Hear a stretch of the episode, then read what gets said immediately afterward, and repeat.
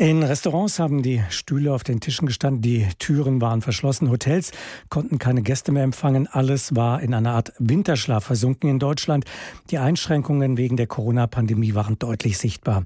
Und auch wenn die ersten Restaurants und Hotels jetzt wieder ihren Betrieb hochfahren, diese Krise hat schon jetzt zu hohen Verlusten geführt und manche an den Rand ihrer Existenz gebracht. Mehr als 400 Unternehmer, vom Clubbesitzer über Restaurantbetreiber bis zur Hotelkette, wollen das nicht auf sich beruhen lassen und ihr Schicksal einfach so hinnehmen. Sie fordern von den Bundesländern eine Entschädigung für die Einbußen wegen der Corona-Beschränkungen. Es geht um die laufenden Kosten, aber auch um die Verdienstausfälle. Erste Schreiben sind unter anderem an die Landesregierungen von Berlin, Bayern, Baden-Württemberg und Thüringen geschickt worden. Ein weiteres wird heute auch an die hessische Landesregierung gehen.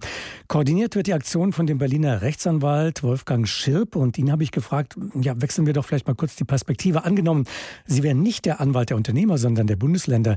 Hätten Sie da nicht genauso gute Argumente, diese Schadenersatzforderungen abzulehnen?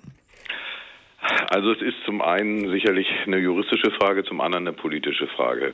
Wenn ich mit der zweiten beginne, die Politik weiß ja, dass sie an unterschiedlichen Stellen helfen muss, um die Corona-Folgen zu überwinden.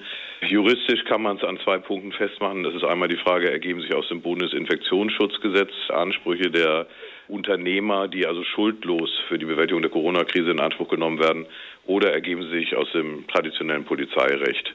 Und im traditionellen Polizeirecht, das ist in allen 16 Bundesländern gleich, da gibt es den Entschädigungsanspruch des Nichtstörers. Also wenn die Ordnungsbehörden einen unbeteiligten Dritten in Anspruch nehmen, weil sie dessen, zum Beispiel ein Auto wird beschlagnahmt für eine Verfolgungsjagd, dann ist dieser Dritte zu entschädigen. Das ist in allen Bundesländern so. Und da sehe ich die Argumentation, wäre ich der Anwalt der Landesseite, würde ich vielleicht andere Akzente setzen, aber dass es diese Anspruchsgrundlage gibt, ist eine alt etablierte Norm. Juristischer Laie wird sich sagen, warum werden die Bundesländer verklagt? Warum verklagen sie nicht äh, den Staat China oder die Stadtverwaltung von Wuhan? Ganz einfach. Die Bundesländer haben durch die Corona-Verordnungen den Lockdown umgesetzt. Damit sind aus Sicht der betroffenen Unternehmer ist das sozusagen der Arm, der den letzten Druck ausgeübt hat. Und deshalb sind die Bundesländer hier auch der Ansprechpartner.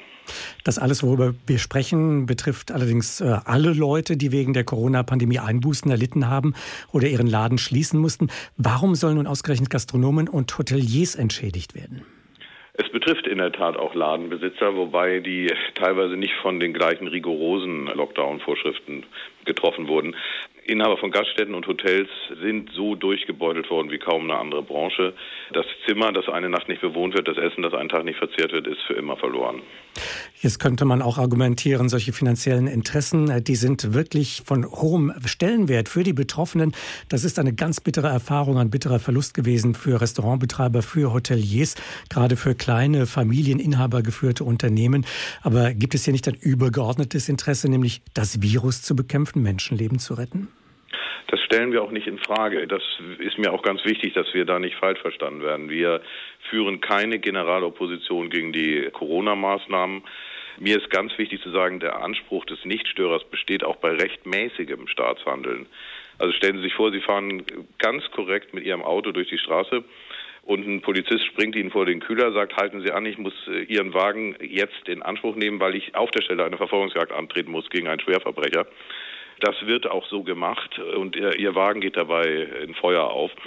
Dann hat der Polizist sich ja rechtmäßig verhalten. Sie haben sich auch rechtmäßig verhalten, aber ähm, Dafür ist dieser Entschädigungsanspruch des Nichtstörers, auf den die Ordnungsbehörden zugreifen, in allen Bundesländern verankert. Und auf den beziehen wir uns.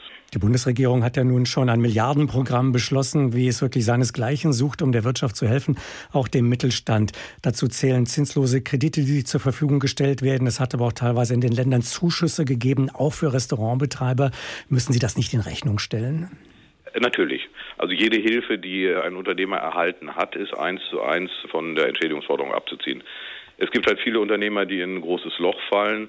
Wir hatten Hilfen für Solo-Selbstständige, für Kleinstunternehmer. Wir haben dann für die sehr großen Unternehmen auch eine Hilfe, aber gerade im Bereich des Gastgewerbes der Hoteliers gibt es viele, die bislang keine oder nur sehr untergeordnete Hilfen erhalten haben. Das, was sie erhalten haben, ist natürlich anzurechnen.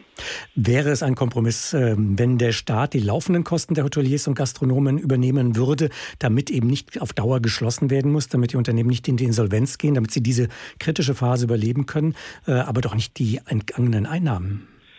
Nein, also der Entschädigungsanspruch des Nichtstörers ist ja sowieso betragsmäßig begrenzt. Der zielt immer nur auf angemessene Entschädigung, nicht auf vollen Ersatz für irgendeinen optimalen Verlauf. Also da wird es sicher Lösungen in der Mitte geben und denen verschließt sich niemand, also schon gar nicht unsere Mandanten. Sie haben die ersten Bundesländer angeschrieben und denen auch eine Frist zur Antwort gesetzt bis Ende dieser Woche. Was machen Sie, wenn die bis dahin nicht antworten oder die Forderung ablehnen? Also diese Fristsetzung beruht darauf, dass einer ganzen Reihe unserer Mandanten wirklich der Kittel lichterloh brennt. Also es ist eine ganz hohe Eilbedürftigkeit hier drin. Wenn wir keine oder eine ablehnende Reaktion kriegen, dann werden wir sehr schnell den Weg zu Gericht beschreiten.